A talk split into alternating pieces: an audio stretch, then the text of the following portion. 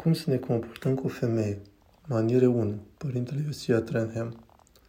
Bun găsit tuturor! Dumnezeu să vă binecuvânteze! Hristos a înviat! Sfârșit binecuvântat de perioada pascală vă doresc tuturor! Reflecția mea de astăzi o intitulez Cum să te porți cu femeia ta? Maniere 1. Spun maniere 1 pentru că poate voi mai da și alte reflexii pe linia asta în viitor și îl voi putea numi 2, 3, 4, etc. Această problemă a etichetei, a manierelor corecte pentru noi bărbații în ceea ce privește femeile noastre, este, după părerea mea, complet neglijată, deși este absolut esențială pentru a avea o relație corectă și cu frică de Dumnezeu cu soția ta sau cu prietena ta sau cu femeile în general. Știți, dispariția comportamentului și a etichetei creștine adecvate e în mare parte rodul eclipsei conceptelor de bărbați și femeie din cultura noastră, cu toată distrugerea respectului natural pentru realitățile naturale și întreaga ascensiune a mișcării unisex și a feminismului radical și acum această desconsiderare nebunească a biologiei care alimentează mișcarea trans. Este foarte, foarte important pentru noi să ne reconectăm cu sursele civilizației noastre, cu rădăcinile creștine ale manierelor corecte de etichetă și cu ceea ce se află în spatele lor. Recent, una dintre onoriașele mele a avut un copil. Acesta este un lucru cu care noi preoții avem bucuria de a fi binecuvântați în mod constant să participăm la botezul bebelușilor și la binecuvântarea mamelor și a nou-născuților lor. E o activitate absolut minunată. Iar una dintre mamele noastre de aici, din parohie, mi-a trimis o captură de ecran a chestionarului care i-a fost dat în spitalul nostru local, pe care a trebuit să-l completeze după naștere înainte de a putea pleca acasă. Ascultați asta. Acestea sunt întrebările care i s-au pus. Pentru mamă. Dacă aveți altă orientare sexuală, vă rugăm să specificați. Următoarea întrebare. Părintele care naște. Așa se denumește mama acum. Părintele care naște. Relația cu copilul. Vă rog identificați. Mamă, tată, părinte. Ok, deci sunteți un părinte care naște și puteți da click pe tată? O, asta e fascinant. N-am mai văzut înainte tați care să nască. Întrebarea 26. Starea civilă a părintelui care naște. Căsătorit, necăsătorit, divorțat, văduv, în relație de parteneriat domestic. Mama. Cum vă descrieți identitatea de gen? Alegeți dintre bărbat, femeie, femeie, bărbat, bărbat, femeie, non-binar, gender queer, nici exclusiv bărbat, nici femeie, altă categorie de identitate de gen, nu știu, refuz să răspund. Acum da, ultimul e chiar drăguț. Întrebarea 22. Mamă, dacă vă încadrați în altă categorie de identitate de gen, vă rugăm să specificați. Dacă doriți să vă numiți altfel, vă rugăm specificați. Îi întreabă asta pe toate mamele pentru a le face ieșirea din spital după naștere. Mamă, cum îți deschizi orientarea sexuală? Dacă ai mai multe orientări, selectează orientarea cu care te identifici cel mai mult. Lesbiană, homosexuală, heterosexuală, bisexuală, pansexuală, altă orientare sexuală, nu știu, nu sunt sigură, refuz să răspund. Mamă, dacă ai altă orientare sexuală, te rugăm să specifici. Ha! Deci întreabă care este relația dintre părintele care dă naștere și copil dacă e mamă sau tată. Dragii mei, acestea fiind așa impregnate în actuala noastră cultură anti-Dumnezeu, încât să fie impuse asupra sistemului nostru spitalicesc și stabilite ca norme, dacă totul e atât de nebunesc precum pare, atunci nu ar trebui să ne surprindă că manierele și eticheta de bază din secolele civilizate au dispărut de pe fața planetei, Pământ, în Occident. Cu siguranță, aceste lucruri au dispărut. Manierele noastre și subiectul etichetei, subiecte legitime pentru etica creștină. Putem spune cu adevărat că Biserica a vorbit despre aceste lucruri, că Dumnezeu însuși are un cuvânt decisiv sau sunt doar realități relative din punct de vedere cultural? E bine, răspunsul la această întrebare este da, putem spune. Și ele sunt o chestiune de revelație. Își găsesc locul în Sfintele Scripturi, în Scripturile inspirate de Dumnezeu și insuflate de Duhul Sfânt, și abordează subiectul etichetei și al manierelor și deși nu negăm că există particularități culturale, esența este o chestiune religioasă. Este o chestiune legată de natura lui Dumnezeu și de ceea ce El a stabilit ca fiind sfânt, iubitor și frumos și ia formă și expresie în toate culturile. Mă refer la aceste principii de maniere și etichetă adecvate. De exemplu, vorbeam astăzi cu tinerii noștri pentru că am slujit utrenia în această dimineață la biserica noastră. La fiecare utrenie avem pe copiii de la academia noastră și pe părinți și diferite persoane din comunitate.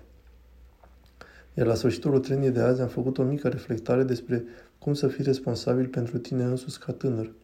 În principal, ceea ce am abordat a fost responsabilitatea tinerilor de a transmite o stare de recunoștință față de comunitate, față de biserică, care a oferit incredibil de mult tinerilor, cel puțin în parohia mea. Comunitatea noastră s-a dat peste cap și cred că majoritatea de acord că a fost un efort de iubire și sacrificiu pentru a sprijini copiii și au acum locuri de joacă fantastice și facilități educaționale și frumusețe care înconjoară peste tot. Și am întrebat pe tineri, ce acțiuni puteți face în mod regulat când sunteți aici la Academie sau participați la o slujbă la biserică sau când desfășurați o funcție de slujire pentru a arăta fraților și surorilor, părinților și bunicilor și străbunicilor din această parohie că sunteți recunoscători. Le-am spus că în acest moment sunt atât de mulți copii în campus și împrejur pe parcursul săptămânii, încât mulți dintre adulți sunt profund deranjați de modul în care copiii tratează băile. Da, mai ales doamnele. Copiii, în general, dacă nu vă străduiți din greu ca părinți să educați, să fie respectoși cu locurile comune, nu vor fi. Și le-am spus copiilor în dimineața asta că atunci când eram tânăr, tatăl meu m-a învățat că de fiecare dată când mergeam într-un loc, un restaurant, de exemplu, și mergeam împreună la toaletă, tatăl meu insista întotdeauna ca după ce ne spălam pe mâini, să contribuim și noi cu ceva la toaletă pentru ca aceasta să fie mai curată decât înainte de a o folosi noi. Acest lucru era absolut nenegociabil pentru el, să contribuim și noi cu ceva. Să nu ne limităm să folosim, să nu ne spălăm pe mâini, să aruncăm prosopul pe jos. De fapt, ce făceam era să luăm prosopul și să ștergem chiuveta, dacă cineva a lăsat o murdară.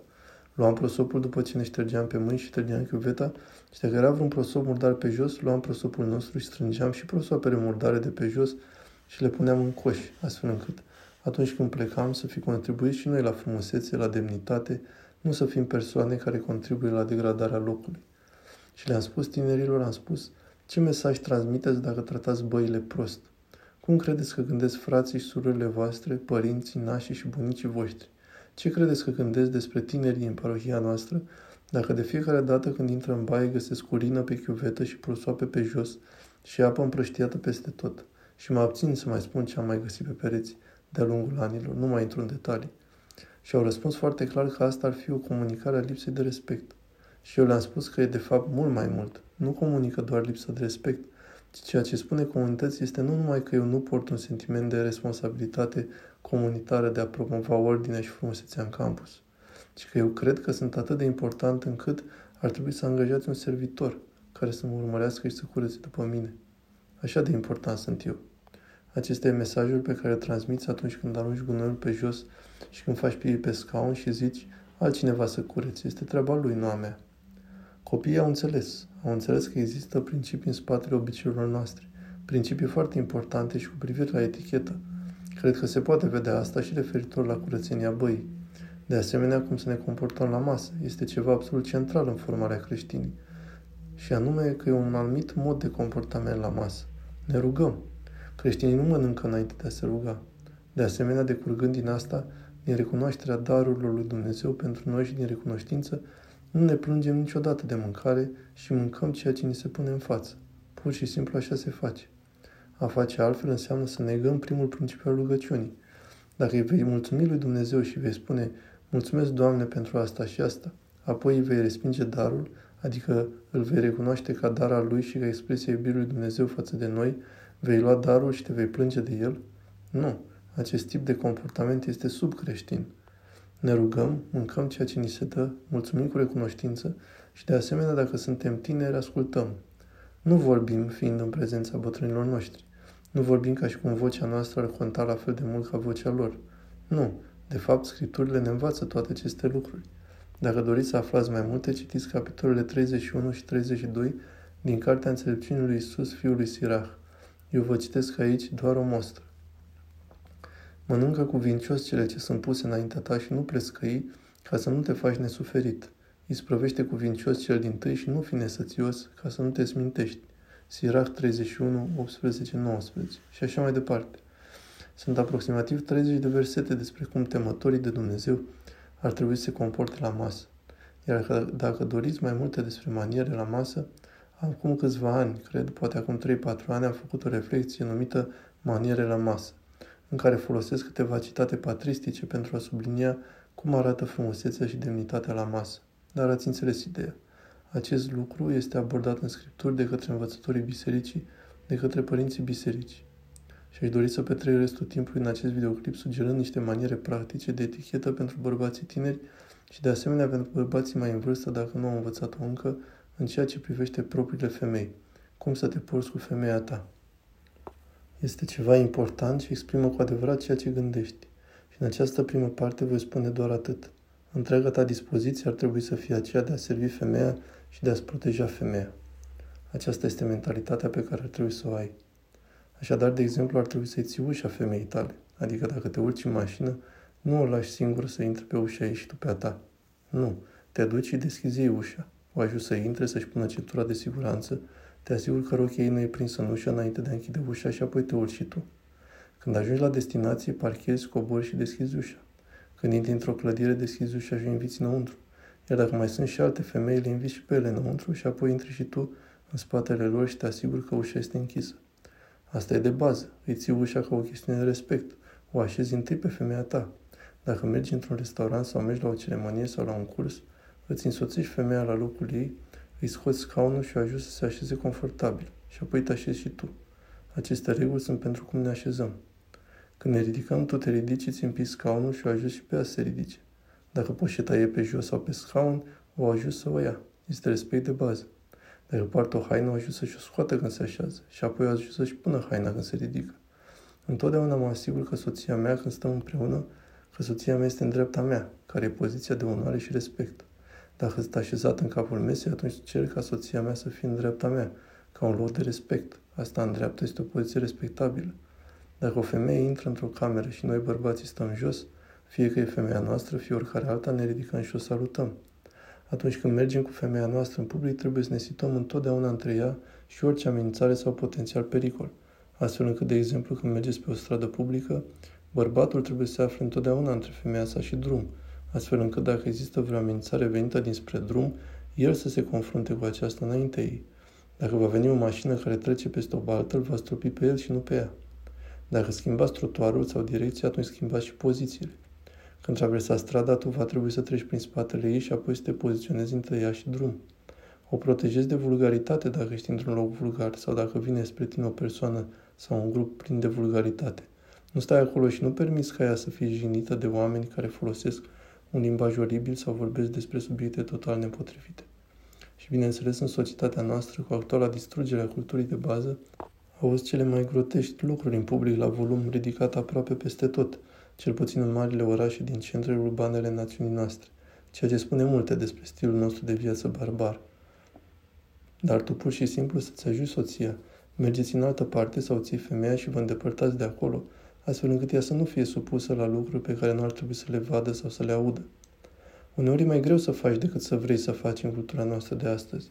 Asta implică și imagini nepotrivite, muzică ce devine scenă și în tot ce vrei să protejezi.